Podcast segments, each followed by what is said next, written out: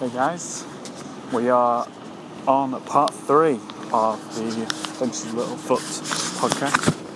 I'm attempting to do one with whilst walking from the train station back home. So I start to sound out of breath, because I'm walking and you can hear outside noises because it's raining, it's windy, and there's cars everywhere. So yeah, so Adventures of Littlefoot part three. Um, first of all, I want to really put out a request. If you do listen to this and you're one of the 24 or 25 people that's listened to the podcast so far, firstly, thank you. Amazing. Because 26 is better than zero. So thank you for listening. Um, what I want to ask you, if you do have any questions or requests or anything in particular that you want me to talk about, uh, let's try and keep it to the subject of children, having more than one child, is it easy to manage, etc. Anything like that. I told you I was going to get out of breath. So. Okay, so yeah. The past few nights have been pretty difficult for my wife Izzy because um, Tiny Pot has quite bad reflux. So I'm taking I don't know if any parents out there have the similar, which makes kind of a grunting noise. And seems to always want to be fed in the night. But during the day, she'll take a feed and be alright. But then at night, it's like she wants feeding every couple of hours.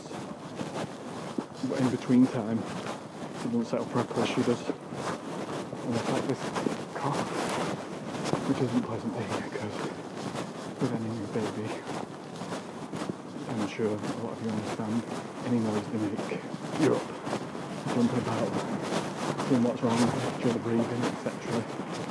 So that's what we're going through at the moment. So sort of, well, there's not a lot of sleep, I say. Hold on. Some noisy cars coming past. You can still hear me. I'll see what before to the audio once I've. Uh, so yeah, we're, we're having that issue at the moment. And taking the kids to the doctors a couple of times because uh, Littlefoot has a cough. Tinyfoot has a cough, but been assured that the chests are clear, is good. Uh, could potentially just be a virus that, they've- that one of them picked up and shared with the other one, which is always nice because sharing's good, isn't it? But not always when it the viruses and illnesses and sickness. So yeah, coping with two children is quite difficult. And then this weekend we've got the, the older boy. Um, and he and uh, Littlefoot tend to line each other up. He's uh, seven, almost uh, eight in November, and he does really know how to push his brother's buttons. He'll, um, he'll sit on the couch with folded knees and say, oh no, I don't want to play with him. And then as soon as he's not getting any attention, he's like, come on, come on Rowan, come over here. And then say, we want to play with him again.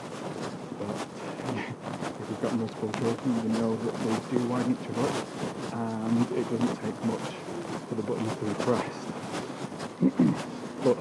generally, he sleeps through not really any issue.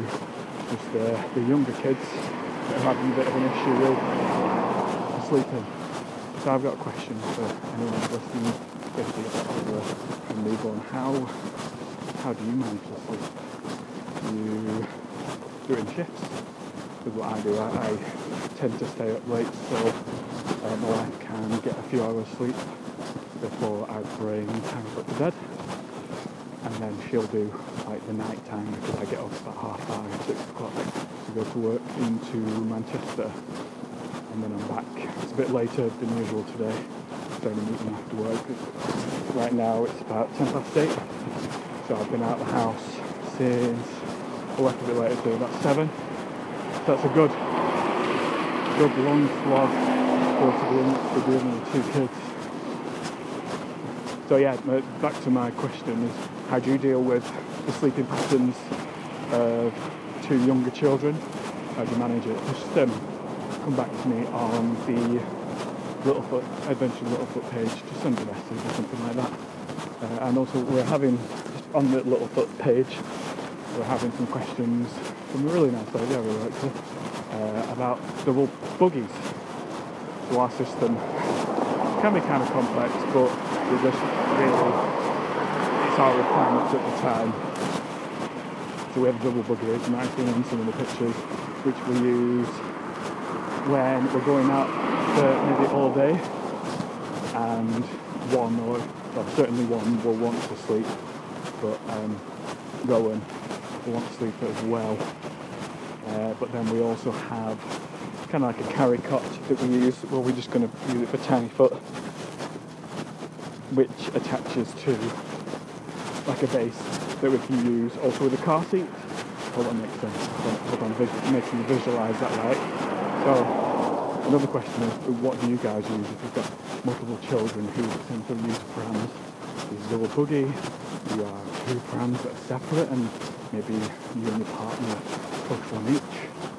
Or do you do like we do and have about a billion prams in the house? Which we got for good value, by the way. By no means made of money.